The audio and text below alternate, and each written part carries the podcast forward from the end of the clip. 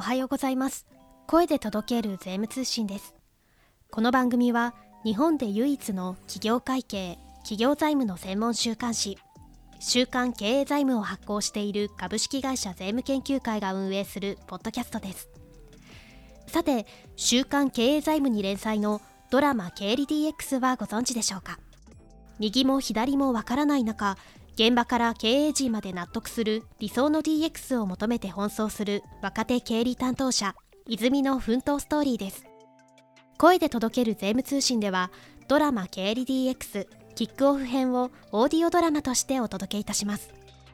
エピソード後半では執筆者の有限責任あずさ監査法人デジタルイノベーション部八幡奈々子先生による会計とデジタルトピックの解説パートもございます。なお経営財務データベースでは今回お届けするキックオフ編の続編ドラマ経理 DX タスクフォース編をバックナンバーで読むことができます。経営財務データベースをご利用されていない方はポッドキャストアプリの概要欄に資料請求のリンクがございます。お手続きを進めていくと通信欄が出てきますのでポッドキャストを聞きましたとご入力ください。トライアル ID を発行いたしますので今回お届けするキックオフ編と合わせてお楽しみください。それではみんなのための優しい経理 DX 入門最後までお聞きください。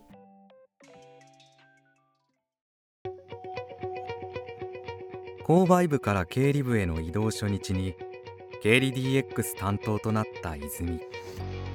コンサルに ERP 刷新を推奨されるも他のメンバーは及び腰。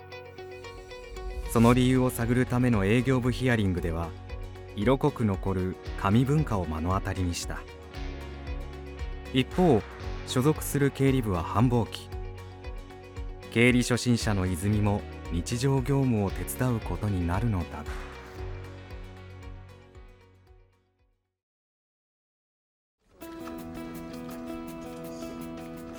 経理部に移動して1週間。とうとう経理実務の現場に放り込まれた。と言っても田所さんが言っていたように経理の知識がなくてもできる作業ばかり。データの集計や資料のコピーといったところだ。次の作業をお願いしていいかな。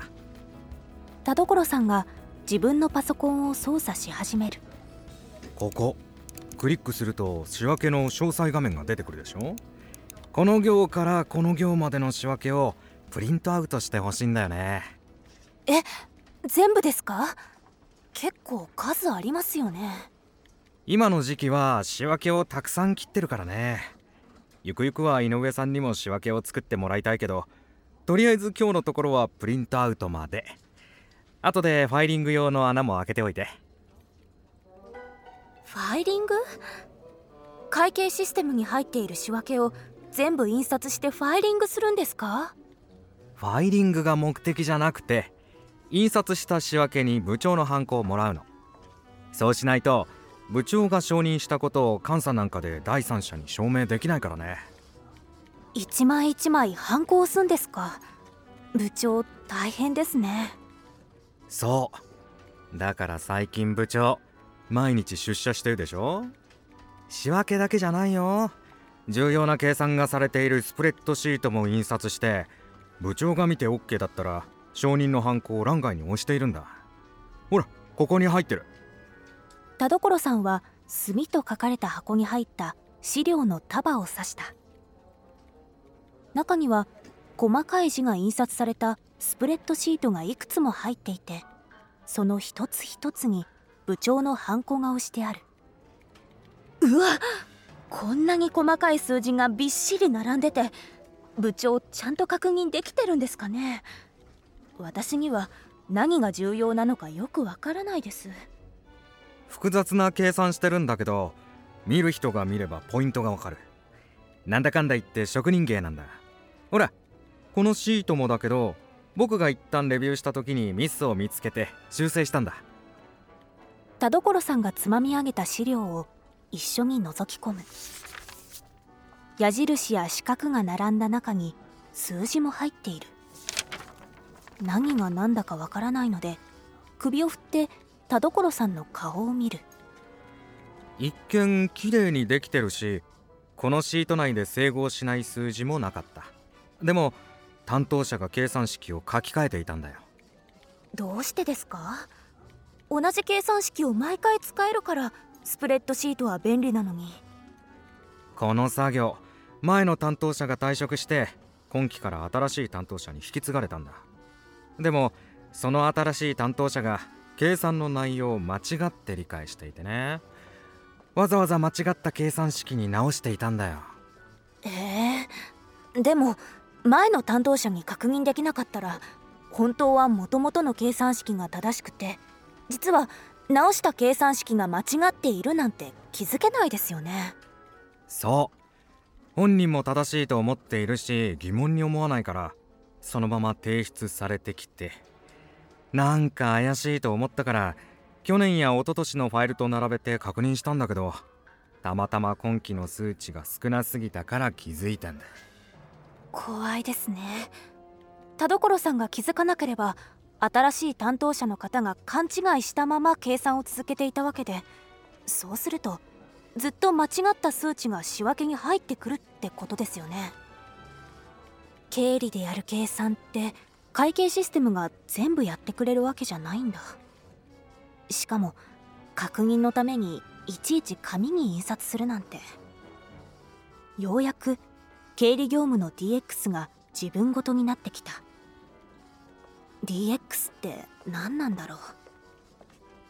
システムを入れればはいおしまい。というものでもないようだ。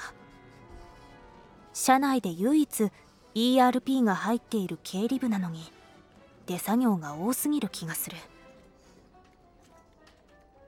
ちょっと一息入れよう。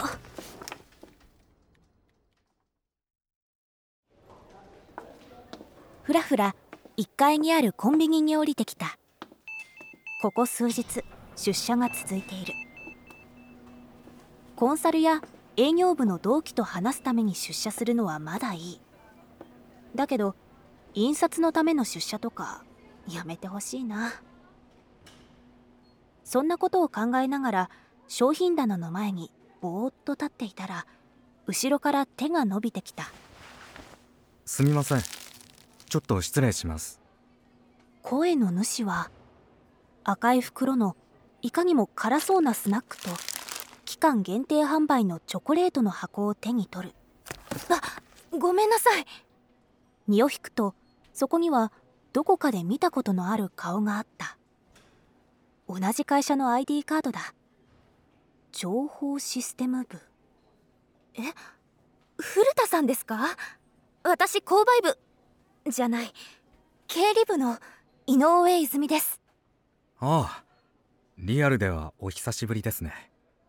結構出社してるんですか？古田さんはモニター越しの印象よりも背が高く多分そのせいで猫背気味に話しかけてくる。これはチャンスだ。とにかく経理部以外の誰かと話したかった。ここぞとばかりに思っていることを吐き出した。手作業があまりに多いこと。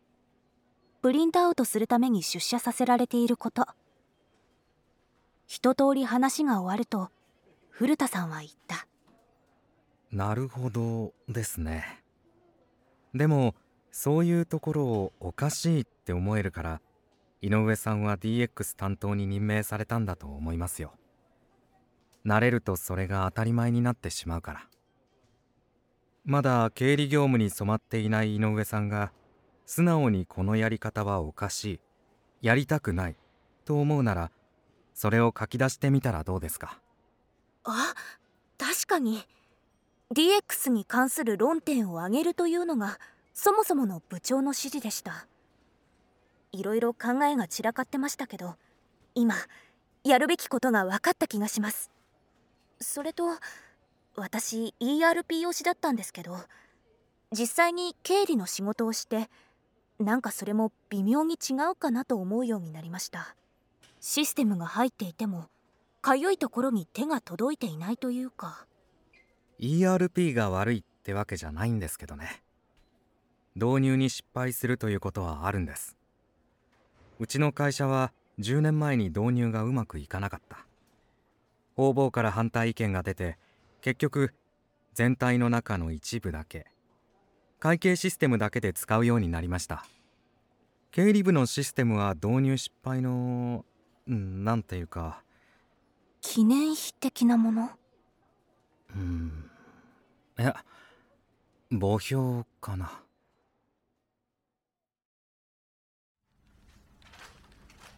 長すぎる休憩を終えそっと経理部のフロアに戻った。静かだが世話しない人々の動きを目で追った。すでに就業の定時は過ぎているが何人も残っている。みんな本当はもっと効率よく作業したいと思ってる。でも所属部署だけでは解決できないとかお客さんの都合だからとかそんな理由で諦めてるのか。あんまり他部署のことにまで手を広げると部長にあげる報告がまとまらなくなってしまうけど経理に関係するようになんとかこじつけられないかな。そそくさと帰り支度をする。今日こそは甘いものを食べながら一人作戦会議をしよう。営業部で聞いた話購買部で経験したことそれから経理部で感じたことをまとめるんだ。翌日パソコンで清書した論点の一覧はこうだ。経理部の問題。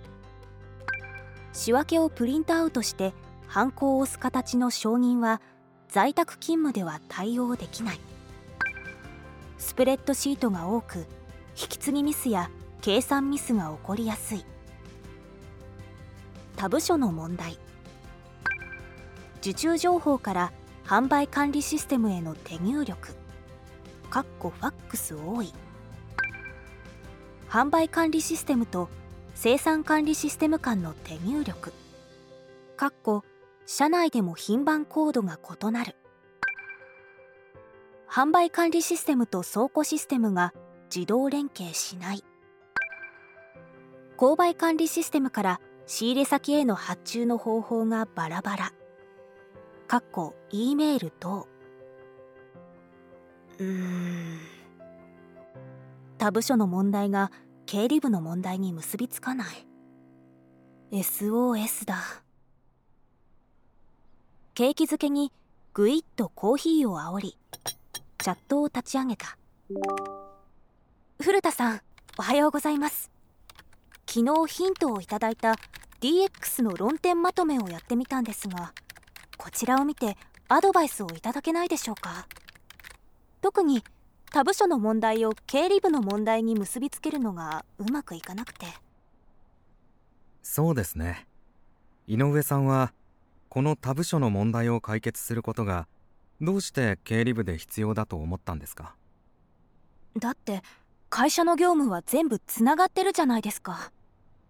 業務がつながっているということは数字もつながっているということでしょう。営業部の数字は売上購買部の数字は仕入れ。それに倉庫の数字は在庫。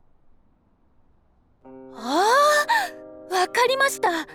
正しい数字がそれぞれのシステムから来ないと経理で計上している数字が間違ってしまうんですね。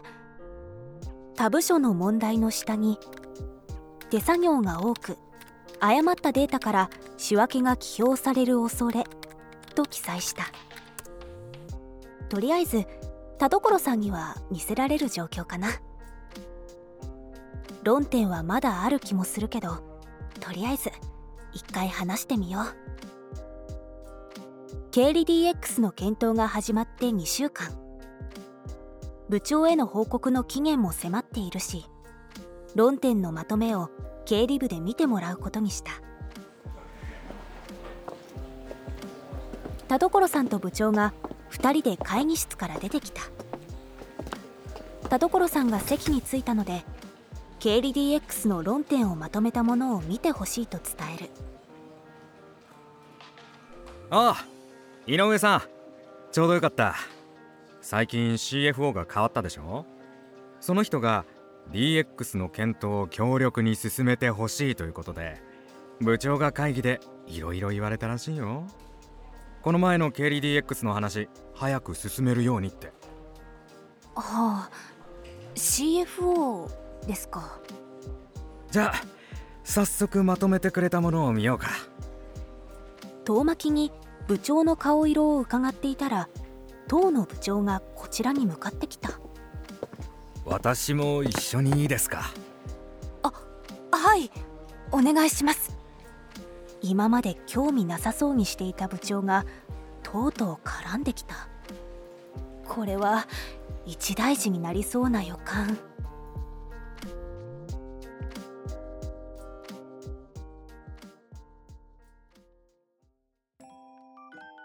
第4話波乱混乱経理 DX の現実いかがでしたでしょうか？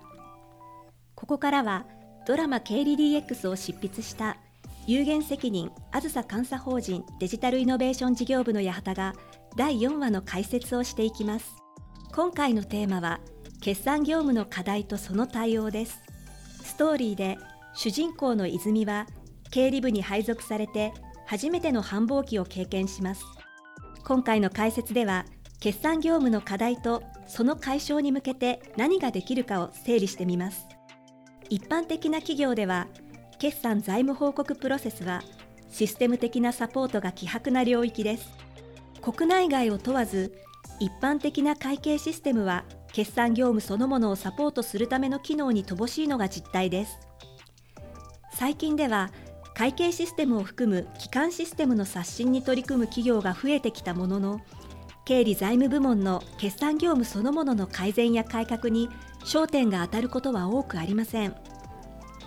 これが多くの企業で決算作業が手作業俗人的な業務となる一因と考えられています。こうした中で主な課題を2つご紹介します。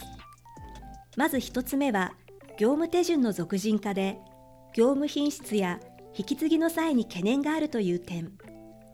そして2つ目はスプレッドシートの多用により作業結果の検証やシートのメンテナンスに懸念があるという点です。これらはストーリーでも出てきた課題です。この2つの他にも情報が分散して作業過程での情報が担当者管理となり最適な情報収集管理ができないとか作業担当者の責任権限が曖昧になっている。そして作業の進捗管理が不足して手待ち作業ピーク時の負荷が増えるなどもあります。ではその解消に向けてどう取り組めばよいでしょうか？まず作業を見える化することが挙げられます。システムでカバーされない業務を含む全体像やつながりつまり誰がいつどのような業務を行っているかを明らかにします。そしてその中で各業務の流れやかかる時間どこがボトルネックになって業務が滞るのかを明らかにします。その上で自社内や各グループ企業間で実施される決算業務プロセスの標準化自動化により業務の効率化生産性の向上を図ります。ガバナンスと統制の強化の面でもデジタルを活用し手作業による業務を削減して判断やチェックに時間を割くことでオペレーションリスクの軽減と品質向上の両立を図ることが大切です。ここからは余談です。読者の方からいただくご質問。お話に出てくる会社の課題があるあるなんですがどこかモデルの会社があるのですか、まあ、こういったご質問があるんですがこちらモデルの会社はありません。ありませんがあずさ監査法人の経理 DX チームにいる IT や内部統制の専門の人たちがストーリーの舞台でもある KPMG 商事のシステム監修をしています。表には出ませんがシステム構成図もあってそこに点線でバッチ処理だとかペインポイントだとかが事細かに書いてあります。架空の会社なのですがそのシステム構成図を見ていると本当に会社があるようなそんな錯覚をしそうになります。今回の解説は以上になります。さて CFO に詰められた部長は何を言われたのでしょうか。それによって経理 DX 検討の方向性はどう変わってくるのでしょうか？次回の配信でお会いできるのを楽しみにしております。最後までお聞きくださりありがとうございました。経営財務データベースでは今回お届けしたキックオフ編の続編ドラマ経理 DX タスクフォース編をバックナンバーで読むことができます。経営財務データベースをご利用されていない方はポッドキャストアプリの概要欄に資料請求のリンクがございます。お手続きを進めていくと通信欄が出てきますのでポッドキャストを聞きましたとご入力ください。トライアル ID を発行いたしますので今回お届けするキックオフ編と合わせてお楽しみください。また番組を気に入っていただいた方はポッドキャストアプリから番組登録をお願いいたします。iPhone をお使いの方は Apple Podcast Android をお使いの方は Spotify や Amazon Music などで登録をお願いいたします。最新回の配信時に通知が届きますのでぜひ番組登録をお願いいたします。それでは次回の配信でお待ちしております。